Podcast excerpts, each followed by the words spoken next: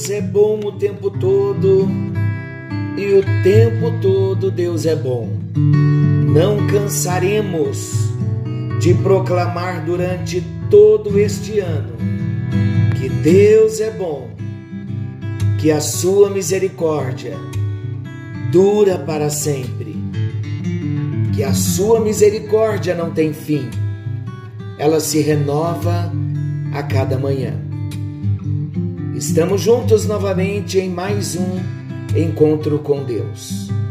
Eu sou o pastor Paulo Rogério e juntos estamos no nosso encontro com Deus com um propósito: estudarmos a palavra do nosso Deus, crescermos no conhecimento, mas não só no conhecimento, mas também crescermos na graça, nas experiências, de trazer o conhecimento para a nossa vida diária, nas atitudes, para dentro do nosso lar, na nossa família. Como é importante os de dentro de casa verem Jesus em nós e através de nós. É para isto que estamos juntos, com esse propósito. Não estamos falando de religião, não estamos falando de usos e costumes, não estamos falando de política, mas estamos falando exclusivamente da palavra de Deus. Esta palavra que é poder, esse poder que transforma, que salva, que cura, que liberta, que perdoa o homem e que o leva para o céu. Quantas mudanças Deus tem feito em nossas vidas através das palavras ministradas no encontro com Deus. Que oportunidade nós temos tido de crescimento. Estamos falando da doutrina da salvação. E o último tema ministrado foi arrependimento. E agora estamos iniciando então um novo tema dentro da doutrina da salvação, chamado de redenção. Este hino que estamos ouvindo, esse solo, o título desta canção, Eu sei que foi pago um alto preço para que contigo eu fosse um, meu irmão. Quem pagou o alto preço? Jesus. Redenção fala desta compra, uma compra que foi feita. Jesus Cristo no Calvário, quando derramava o seu sangue, quando derramava a sua vida, ali ele nos comprava para Deus. Lembrando que a palavra-chave na doutrina da redenção é compra. E eu quero iniciar com a leitura de 1 de Pedro, capítulo 1, versículos 17 ao 20. 1 de Pedro 1, 17 ao 20. Diz assim: Ora, se invocais como Pai aquele que, sem acepção de pessoas, julga segundo as obras de cada um, portai-vos com temor durante o tempo da vossa peregrinação, sabendo que não foi mediante coisas corruptíveis, como prata ou ouro, que fostes resgatados do vosso fútil procedimento que vossos pais vos legaram, mas pelo precioso sangue, como de cordeiro sem defeito e sem mácula, o sangue de Cristo, conhecido com efeito antes da fundação do mundo, porém manifestado no fim dos tempos por amor de vós. Falando da doutrina da redenção, eu quero contar a vocês um contexto, o contexto em que vários textos que falam de redenção, o contexto em que ele for, em que esses textos foram escritos. E diz-nos a história que a volta de um general vitorioso a Roma transformava a atmosfera calma da cidade em uma ocasião festiva. Sempre que um general romano vencia um inimigo, ele voltava para Roma à frente de uma parada triunfal. Sabe o que ele trazia? Ele trazia em triunfo, em vitória, não só o exército que tinha servido sob as suas ordens, mas ele também trazia os despojos da terra conquistada, e ele trazia também grande número de prisioneiros. Tudo isso fazia parte do cortejo da vitória. Então, quando a notícia chegava a Roma, eles começavam então os preparativos para a volta do conquistador. E era nessa ocasião que ele recebia todas as homenagens devidas ao seu sucesso. Estamos falando do general quando voltava vitorioso das batalhas. Então ele entrava na cidade, ele era acolhido pelos nobres, pelos dignatários, de maneira condizente com a sua vitória. Esta então era uma oportunidade que os ricos aproveitavam para adquirir dentre os despojos da conquista. Os ricos compravam os tesouros que enfeitariam as suas casas.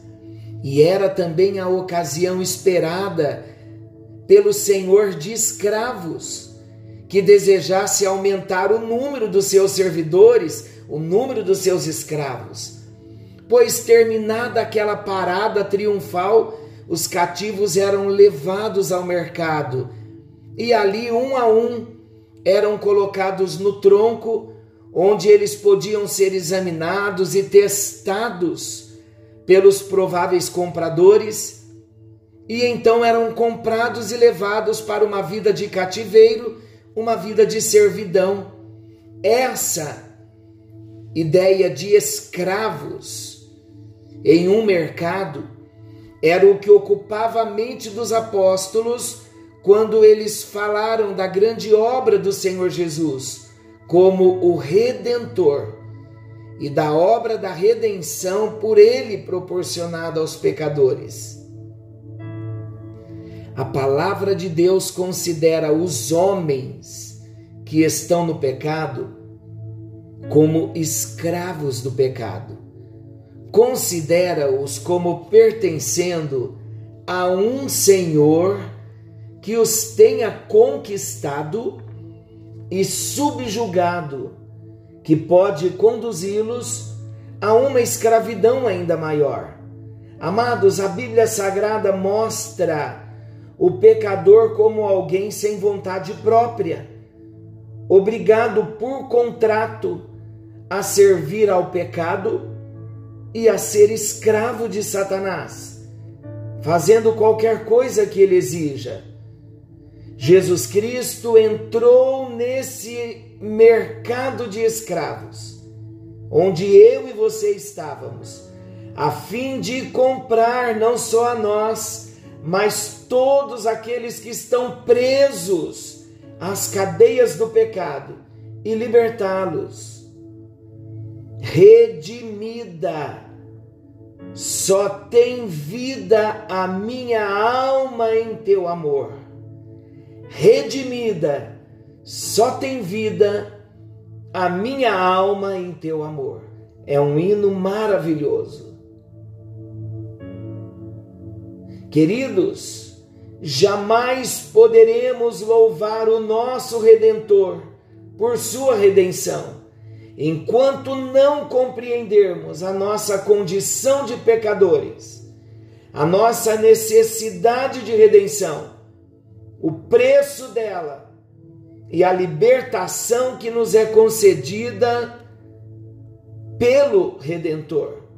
Eu gostaria de chamar a sua atenção para algumas passagens das Escrituras, onde diferentes aspectos da nossa libertação nos são apresentados, para que nós possamos, com base na Bíblia, nos regozijar com a redenção proporcionada por Deus e louvá-lo pelo Redentor Jesus que a nós foi enviado.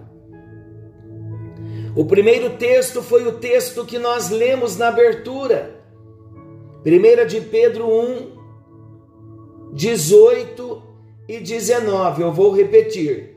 Sabendo que não foi mediante coisas corruptíveis, coisas que perecem, como prata ou ouro, que fostes resgatados do vosso fútil procedimento que vossos pais vos legaram, mas pelo precioso sangue como de cordeiro sem defeito e sem mácula, o sangue de Cristo. O texto está dizendo que nós não fomos comprados, não fomos redimidos mediante coisas corruptíveis, coisas que perecem. A palavra que o apóstolo usou nesse texto, traduzida por resgatados, sabendo que não fomos resgatados com coisas corruptíveis, esta palavra resgatados é uma palavra que implica ação, é um ato de libertar. Resgatados nesse texto significa tornar livre. Essa palavra não traz em si mesma o preço da redenção não inclui a ideia de que alguém necessite de redenção e nem indica o destino do resgatado. Pelo contrário, esse texto, a palavra resgatados, dá ênfase ao fato de que era necessária uma compra e essa compra foi feita. Meus amados, a Deus pertence o mundo e tudo que nele existe. Ainda foi a meditação do presente diário de hoje.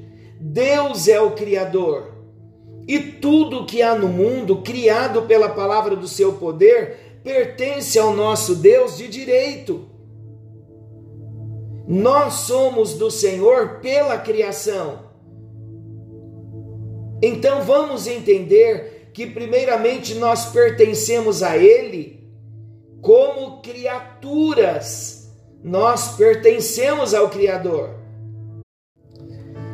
Mas quando Deus quis levar muitos filhos para a sua glória, falando de mim, falando de você, falando de todos os que creem, a fim de que nós fôssemos achados para o louvor da glória da sua graça.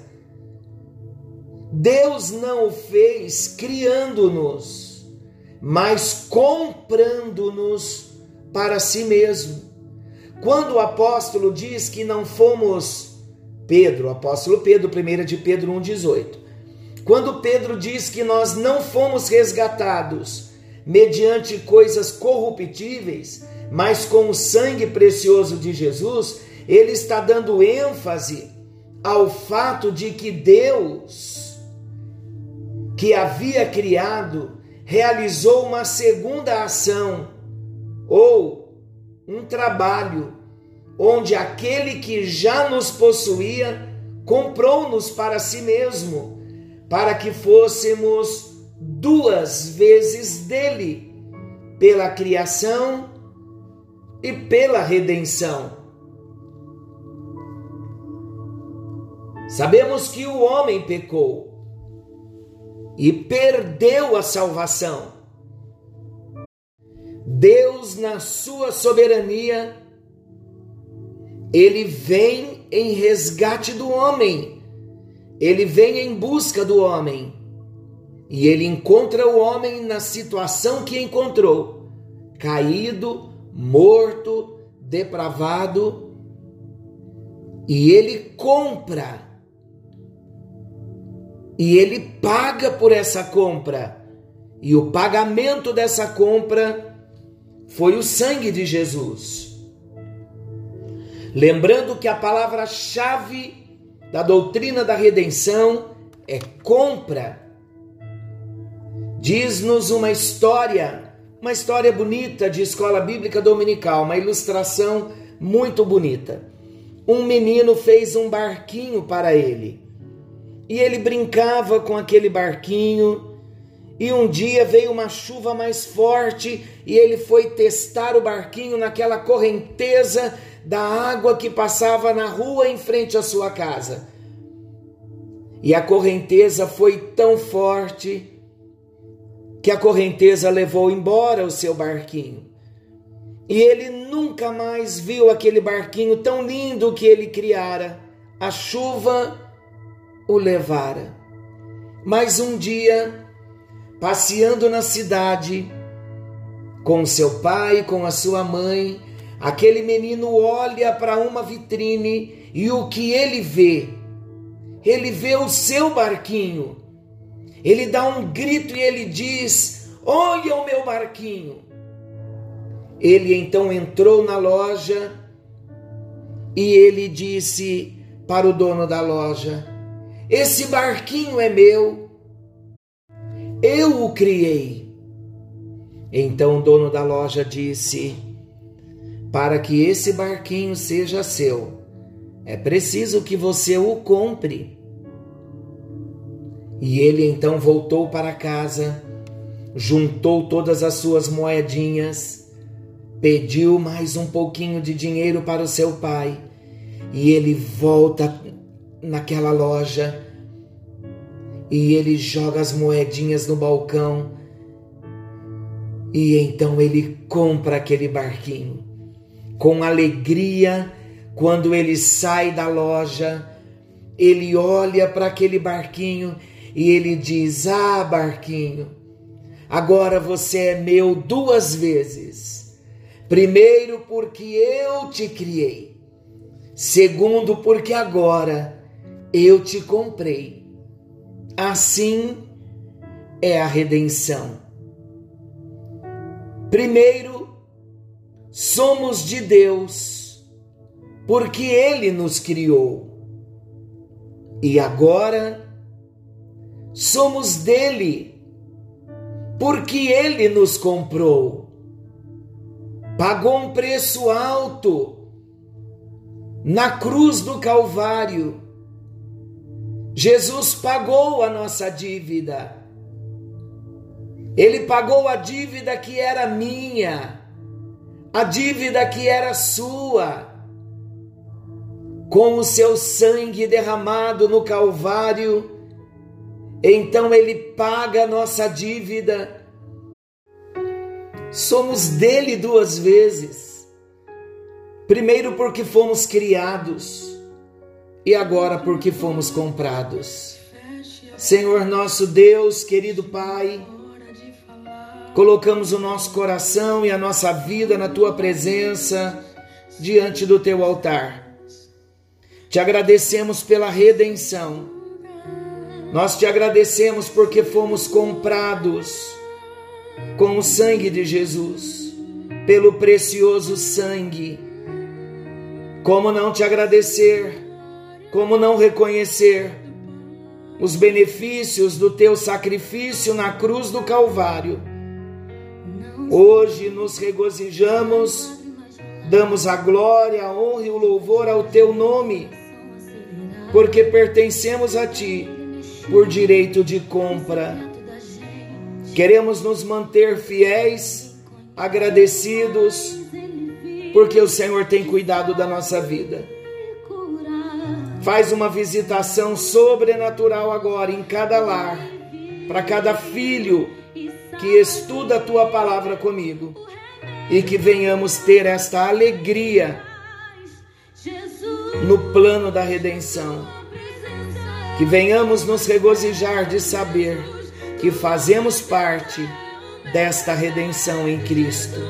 Em nome de Jesus. Amém. E graças a Deus. Que o Senhor te abençoe, que o Senhor te guarde.